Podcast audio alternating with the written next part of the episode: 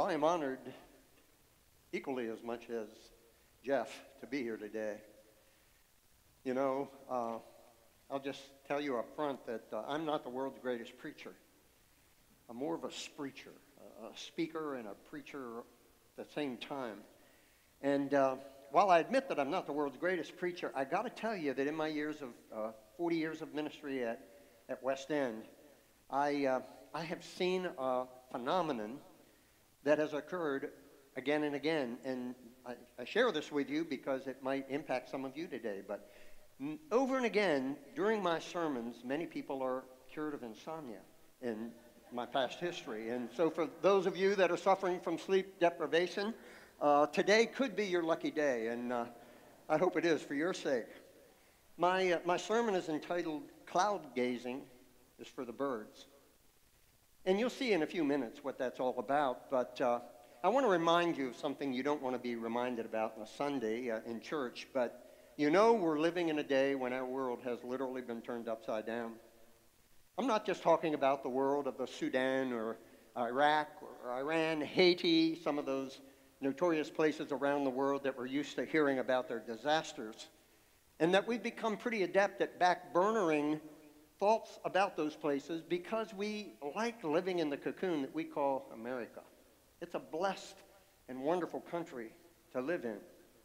But now suddenly we are facing with a shocking new reality that we've got some issues of our own that we have to deal with in our little world. This is the country that the rest of the world, with all of those disasters, has always turned to for their own solutions. And now we're looking for some for our own place. As you know, to date, there are more than 200,000 Americans who have died from COVID 19 and more to come. I checked the news this morning, and already it's a little over 205,000. And we just can't believe that it's happening here. And what is happening is that it is pulling the security blanket out from under us in a way that really has not happened in my time uh, and probably yours as well. We have now found ourselves in the untenable position of biding our time, wondering what's next, and hoping for some good news. Well, here's a little bit of good news. Uh, all of us who are here today, most Americans, even those who are watching online, have so far survived the pandemic. We have been quarantined for months. We are wearing masks. And we have done our best to honor social distancing and waiting for this COVID nightmare to end. And hopefully, at some point soon, uh, it will. The conventional thinking is that then we can get back to normal, right? But I wonder about that. Because unfortunately, COVID 19 is not our only problem. We find ourselves in a perfect storm of racial injustice issues, record unemployment, and the most toxic pre election political milieu in American history. So many things are changing. And we're all thinking, will we, will we ever be the same again? Well, here's one thing that always will be the same that will never change. And that is the Missio Dei, the mission of God, the calling that Jesus has left his disciples and which continues to the disciples in the present day. And you know what? It's that very calling that can make a huge difference in how we, Christ followers, can weather the current storm that we're in. You see, I believe that the issues of our day have placed the church in the perfect position to live out the mission, the calling that Christ has left us. Historically, when a church has been under the guns, it has seen its finest hour. And again and again, revival, revitalization, growth seem to take place when the people of God come to a place of desperation and turn to Him for help. I don't know if any of you have read much of Tom uh, uh, Philip Yancey's uh, writings, but he is a tremendous Christian author. I recommend him to you. He's written What's So Amazing About Grace, and particularly uh, interesting to me and, and really uh, uh, a book that has helped me personally is a book um, on the historical Jesus, um, the Jesus I never knew. In that book, he talks about some of the great revivals of the past. For example, in the first century, and we're going to talk a little bit about this in a few minutes, the early church, just uh, maybe a year or so into the ministry that was going on there after Jesus ascended, suddenly were persecuted, and they ended up having to flee Jerusalem where things had been going pretty well. And along the way, they were hollering over their shoulder to people that they, that they were passing by, and Jesus is alive. We want to tell you about Jesus. Why don't you visit us when we, uh, when we arrive at the next, de- next destination, and we'll tell you about him. Well, Yancey points out that in the 1960s and 70s, when China issued just an all out persecution of Christians there, you know what happened to that fledgling underground church that was already in existence and that the government decided to persecute? Clancy points out, Clancy, I'm thinking of uh, the, the, famous spy writer, uh, but uh, Yancey pointed out that the church grew to 50 million under the most intense persecution that any church has ever experienced. He said that, to his knowledge, it is the greatest revival in the history of the Christian church that took place while people were under persecution. We are living in such a time of opportunity right now. Through our words and deeds, our message should be providing hope and salvation to the millions of people who currently are, are frustrated and, and feeling hopeless and full of fear. We should be spiritual first responders. But my sense is that so far the church has not done a very good job of responding to this great opportunity. And please understand, I'm not talking about your church or my church or any particular local church. I'm talking about the impact that the body of Christ should be having on the world right now. And that's what I want to talk about to you for the remainder of this sermon, which is based on 10 verses from Acts chapter 1, verses 3 through 11. The context of those verses is first century Jerusalem, 40 days after Jesus' resurrection, as he appeared to his disciples and gave them their walking papers. Follow with me as I read. After his suffering, he showed himself to these men, the apostles, and gave them many convincing proofs that he was alive. He appeared to them over a period of 40 days and spoke to them about the kingdom of God. On one occasion, while he was eating with them, he gave this command do not leave Jerusalem, but wait for the gift my father promised, which you have heard me speak about. John baptized with water, but in a few days you will be baptized with the Holy Spirit. Well, then they gathered around him and they asked him, Lord, are you at this time going to restore the kingdom to Israel? He said to them, It's not for you to know the times or the dates that the Father has set by his own authority but you will receive power when the Holy Spirit comes on you, and you will be my witnesses in Jerusalem, Judea, and in Samaria, and all the world. After he said this, he was taken up before their very eyes, and a cloud hid him from their sight. They were looking intently into the sky as he was going, but suddenly two men dressed in white stood beside them. Men of Galilee, they said, why do you stand here looking into the sky?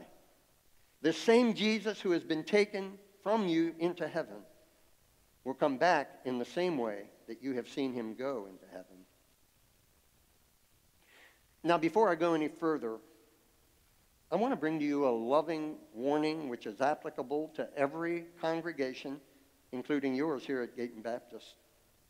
And by the way, this warning is like the main take home challenge of my sermon today. So, those of you who are on the verge of dropping off, and, and uh, I'm praying that you'll be healed so that you can hear the rest of the message, but you at least know what the final point is right now. Here it is my warning beware of mission drift. Mission drift. You say, what's mission drift? Mission drift, as it relates to churches, is, I believe, defined most succinctly in a book authored by Peter Greer and Chris Horst titled The Unspoken Crisis. And here's how they explain mission drift. Without careful attention, faith based organizations, churches, and others will inevitably drift from their founding mission. Drift happens slowly for reasons that make good sense at the time. Like, why turn down a donation when the donor is only asking you to tone down your Christian message just a little bit? Of course, later it becomes apparent that the desire for more resources has displaced an important biblical value, causing major upheaval in their ministry. In reality, mission drift happens in a church when anything distracts and then detracts a congregation from its mission and calling. Most certainly, the current issues that we're facing in our culture and in which the church is living pose a major distraction of our vision and calling. I mean, think about it. Only recently have we been able to meet like we are this morning. And we're just a skeletal group of what once existed in the body of Christ on a local basis, uh, our church included. We have very scanty attendance right now, just as you are having. And you know, it's, it's a shame that it's happening this way because God intended for us all to be together in the body of Christ. You know, He intended for us to bring our gifts, to hear vision from our church leaders, to encourage one another, to occasionally confront one another, and at times to just be friends who hug and love and care for our Christian community.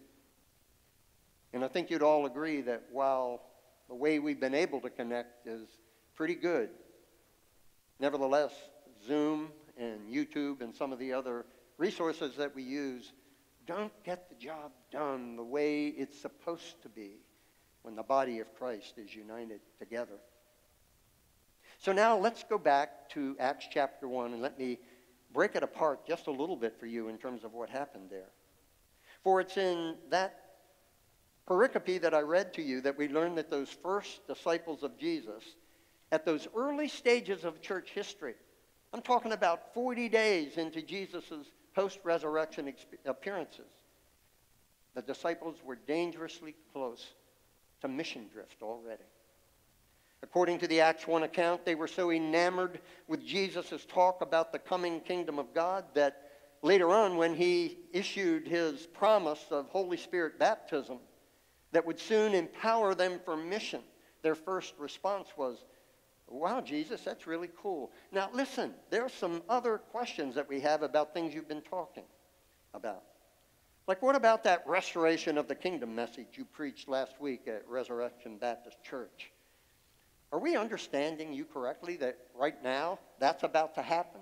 That's on its way and it'll be here soon? Jesus' response, I think, was a little disappointing to them. He said something like, and this, these are my own words, not Jesus's, okay? He said, Are you kidding me?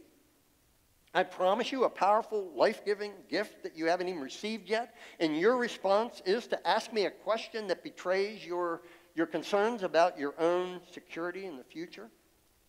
Well, here's my answer for you. The timing of the coming kingdom is nobody's business but the Father's. Are you guys not even a little bit inquisitive about the coming of the Holy Spirit and the baptism which He will bring with Him?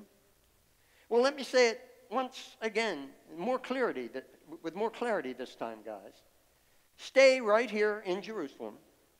Wait until the Holy Spirit comes to you. And He is going to equip you to be witnesses in Jerusalem, Judea, Samaria, and to the ends of the earth. And thanks to Luke, a doctor who wrote the book of Acts, we know what happened next. He says in Acts 1 9 and 10 that Jesus was taken up before their very eyes, and a cloud hid him from their sight. They were looking intently up into the sky as he was going, and then suddenly two men, presumably angels, I mean, they were dressed in white, duh, right? Two angels stood before them. Men of Galilee, they said, why do you stand here looking into the sky. Here's my translation. Why are you guys staring at the sky? Don't you know that cloud gazing is for the birds? Get going. You've got a mission. You've got a work to do that will be instrumental in the coming of that kingdom that you anticipate so much. Quit worrying about that. The kingdom will come in God's perfect timing. This same Jesus who has been taken from, from you into heaven will come back in the same way that you have seen him go into heaven. Well, they finally got it. And a short time later, following the promised infilling of the Holy Spirit, they went out. They spread the word, starting in Jerusalem, and eventually it went to the whole world of their day. And all of that story is recorded by Luke in the rest of the book of Acts. You ought to really read that, uh, those of you that haven't. So here's the big question for us How do we define and implement the commission that those first disciples received from Jesus? Or to say it another way, what is our 21st century equivalent of their calling as we seek to stay in mission for Christ? We know it's important to answer those questions because Jesus reminds us over and over again in the Gospels. In fact, his call to mission is issued in one form or another in every one of the first five books of the New Testament, including the passage that I just read with you. And to further emphasize the point, his call to mission comes as his last words on earth to the disciples before he ascended to heaven. So that must really mean that it was important to him that we get that message. And surely we do get how important it is to him. But whether it's as important to us, I think, is quite another matter and requires some soul search for all of us. This brings us back to my warning. Beware of mission drift. There is no doubt that the state of things in America right now are in tough shape, and they are myriad. Most of us, if not scared, are certainly concerned about what will happen next. And to be honest, it feels to me like many, many people in the body of Christ have moved into a serious mission drift mode. Some of us are thinking, you know, I'm going to take advantage of this time and start caring about me, my life, my family, my issues, my stuff. Of course, there are things that we should be caring about and taking care of, and that goes almost without saying. But the unfortunate thing is that those feelings, in an exaggerated sense, are coming at a time when our message of hope and confidence in our mighty God counts the most and should be front and center. Let me repeat something I said earlier that might now resonate more with you.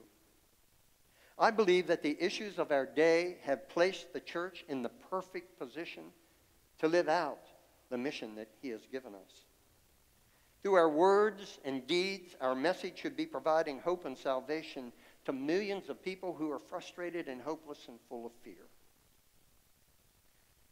Perhaps some of this mission drift that is taking place has to do with our theology of mission that has gotten way too technical, way too complicated, in my opinion. Scripted messages are passed out to believers so that they will share in a perfect way the story that people who don't know Christ need to know. When in reality, there's, there's a great call for us to go and identify with people, even in their fear and even in some of the things that they are experiencing that are pretty negative, and to say, in the process of identifying with them, you know what? We've got a message of hope that can help you just as it's helped me. Somehow or another along the way, our understanding theologically of how missions is supposed to work has created a scenario where the real carriers of this message ought to be professional missionaries. Not so much lay people. Our job is to raise money and send the professional missionaries and to allow the, the TV evangelists, uh, God help us, and others to, to carry the burden of telling the gospel message. Well, you know what? When you get right down to it, what is that call that's repeated five times in the first five books of the New Testament? Really, four basic things that I would suggest to you, every one of us in this room Every person in the body of Christ who has become a disciple, a follower, is able to carry on this mission, not just the professional missionaries. Here are the four basic things that he requires of us through his commissions that we go, do, tell, and model. We need to be disciples who are going, doing, telling, modeling. All done, of course, through a loving and caring and compassionate spirit that is almost palpable to those who are hearing our message. And the context of that calling is by no means exclusive missions work that takes place on foreign soil. We have our own Jerusalem right here in the neighborhoods of Richmond. No matter how hunkered down we are because of COVID, most of us, out of necessity, are still going out every day to grocery stores, outdoor gatherings, casual meetings and gatherings with neighbors and friends in our neighborhood. There most certainly are these kinds of opportunities daily to go, do, tell, model, in short, to be influencers for Christ. I'm a shameless name dropper. Sorry about that. I can't resist the temptation to talk about a couple of really important people that I happen to know personally. And surely you've all at least heard of these two people Bill and Linda Gates. I call her Linda, really Melinda. Raise your hand if you know them personally. Anybody here that know the Gates personally? Well, I don't know them either. Rarely even see them on TV. But never been the recipient of their incredible donations to help my life become better. Actually, I'm not talking about people like the Gates. I'm talking about people who are virtually unknown to the people of this world, but who are well known in heaven for their exemplary obedience to the call of Christ. They are some of the influencers for Christ that I'm privileged to know personally. And I want to tell you about just a couple of them. And please forgive me that these examples are from the context of my ministry at my church because I don't know you all. And I guarantee you that the things that, that I talk for a few moments about that our people are doing are, are probably being done five times more than we are in this congregation. I've seen some of the things that you have done. I've heard about them. I've talked to people who have been impacted by them. So please understand that. But I want to show you first the gang of saints, I call them. This is a, a group of people who go out every week into our city and minister to homeless people by feeding them. This is a ministry that started 20 years ago by the lady you see in the middle of the picture. Uh, she's between the two ladies there in the middle of the picture. Her name is Jill Harrison. She has a wonderful life, in many respects, a life of luxury. And yet, she, 19, almost 20 years ago, was responding to a fact that she read in Scripture, that to whom much is given, much is required. And she began just personally feeding the homeless. And then it became an add on to our ministry at church, and she began to recruit people. And these people go week after week after week. And even during this pandemic, they have been faithful in this ministry, taking all the precautions that they can, but still trusting, risking a little bit, just to speak for Christ in the way that they do. You know what? They're not preachers. None of them is a gifted speaker, but they're all witnesses because they're going, doing, telling, and modeling the gospel.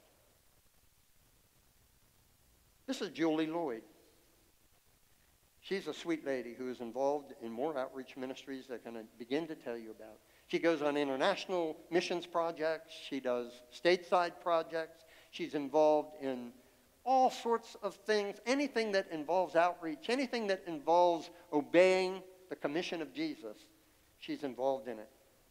She's not a professional missionary. She's not a preacher. She certainly isn't. But yet she preaches sermons through her daily example of Christ like servanthood and those stories have filled the annals of heaven. And oh, I forgot to tell you, she's 78 years old and still ticking, still going on strong. Finally, I want to tell you about a really famous married couple. And I'm going to take a little more time with this couple, Loris and Joyce Johnson. I've known them personally for 40 years, and they have impacted my life immeasurably, more, more than I could ever tell you. this last year, both of them moved into their eternal retirement. And it was such a blessing for me to be able to go to Florida, where they had retired here, and to do their funerals. I want to tell you about how I met them and the significance of that meeting. Back in the middle of uh, a, a, tremendous spurt, I would call it, of, of interest in missions in our church, West End Assembly. There was this burden that God gave to several of us that some of what we were doing ought to impact some people that, that are called hidden people. Hidden in the sense that, that they are located in areas where the gospel might be being preached clearly on a normal basis, but it was going right over their heads because of cultural differences. And so they were officially an unreached people. That was the burden that we got to reach a community like that. We did some studying and read some of the missiology books that were current at that time, and we discovered that there was a, a huge community of Mayan Indians just about five hours, if you catch good flights, from Richmond to Belize in Central America, little tiny country south of Mexico. We went down there and we assisted a church in Belize City, a pretty big church in our denomination, with some ministry and building. But that was not where the Maya were. And so I talked to our missionary down there and I said, Where are the Maya in Belize? I gotta, I gotta visit them. I gotta see them. I gotta feel what's going on there because the Lord has put them on our heart as a church. Well, he put me in touch with a guy named Loris Johnson. You see him in the picture. He said, I don't know much about him. He's a layman who came here from Florida, and I understand he's working among the Maya in the jungles down there. He said, um, I think I have his phone number, and maybe, uh, maybe you can talk to him on the phone. I called him down there, and he said, Oh, Lord, man. You know, he had a little Florida kind of accent, and uh, I could tell right away that he was a good old boy. Kind of like Scott Johnson. No, no, no. I'm just, that's just a little allusion to a great guy that I've had the privilege of meeting since I came here. But I said to the missionary, look, long story short, I want to go meet him. We were still in Belize City with our little team. I said, I'd like to fly down there. Is there anything that can take me down there? A bird? Anything. And he lined me up with a, a little flight. And I flew down into an area that, to be honest with you, shocked me because it was absolute uh, jungle. I'm talking about pristine jungle that had hardly been affected. I got off at the airstrip, and Loris Johnson met me there, along with his wife, Joyce. And we shook hands, and, and then he said, Come on, I'm going to take you to see the Maya. And we drove about 40 minutes from where he was living into, again, dense jungle, back little dirt roads, and we came to two different communities that he showed us that day. One community was called Red Bank Village, the other, Maya Mopan. Since going there many times, I now call that Maya Bedpan. Okay, so you get, get the idea of uh, what it's like to go to that place. That was a joke, by the way. Some of you, your insomnia has not been healed. So he took us to these villages, and I was absolutely overwhelmed with emotion to see the squalor, to see the needs and then to hear the story of these people as he took me from house to house, hammock to hammock. All, this one village, almost the entire village, had malaria at the same time. And, and we would go and pray for a person in, in a hammock in this house, and then he would say, My cousin lives two doors down. Could you go to his house and pray for him? Thatched roof, dirt floor, little stick houses that they lived in. And many of them still do. Well, by the time we had done that, I was absolutely a case. I, I knew that God was directing us to be a part of what Loris and Joyce Johnson were doing. And that began back in 1983-ish. It was right between 83 and 84 that we, that we began a ministry in concert with Loris and Joyce Johnson. And we sent group after group after group down there. Sometimes I would go alone and teach in the communities. But through the ministry of Loris and Joyce Johnson, I realized that these people had been totally unreached. And they began their ministry among these people just by coming into the village and identifying with them and having a meal with them. And the people thought they were crazy. Like, what are they doing here? And Joyce used flannel graphs. Who uses those anymore to reach kids? They used flannel graphs, set them up in the middle of the community, and even adults came to hear this unusual presentation through the use of flannel graphs. Little pictures of, of people in bathrobes uh, imitating first century disciples, and they didn't know the difference. Out of their ministry, both of those villages, and I'm not kidding you at that time, both of those villages had committed just about every adult person had committed to be a follower of Christ. Now, that is sensational. And I'll tell you, we continue to go there now. We continue to minister to those people, helping them to mature even more than they have already.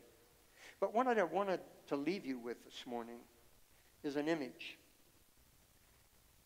This is an image of how powerful an influencer for Christ can be among people who have very little hope and who live with a lot of fear and a lot of hardship.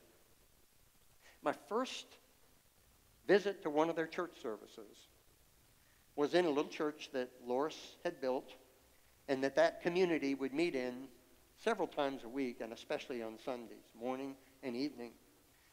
And he had said to me, You know, come on, I want to take you to church today. And I went in there and I sat off to the side, and the men sat on one side, and the women on the other, and all the little children sat in the front of the building. I asked them one time, much later, hey, why do you all divide the men and the women? I asked the elders of that church at the time that they had begun to develop leadership. And it was like an amazing question that they had never considered before. And so the elders got together and they had a little meeting. And you could just see it was animated as they were talking about, uh, yeah, we do sit apart from each other. We don't sit as families, men, women, children. And finally, the chief elder came back and he said, John, we don't know why. that was his answer. We don't know why what we do, why we're doing that. But the kids who sat on the front row, I was amazed by something I noticed. They sing spirited songs and they get into the songs, clapping, and they rejoice when, when they worship the Lord.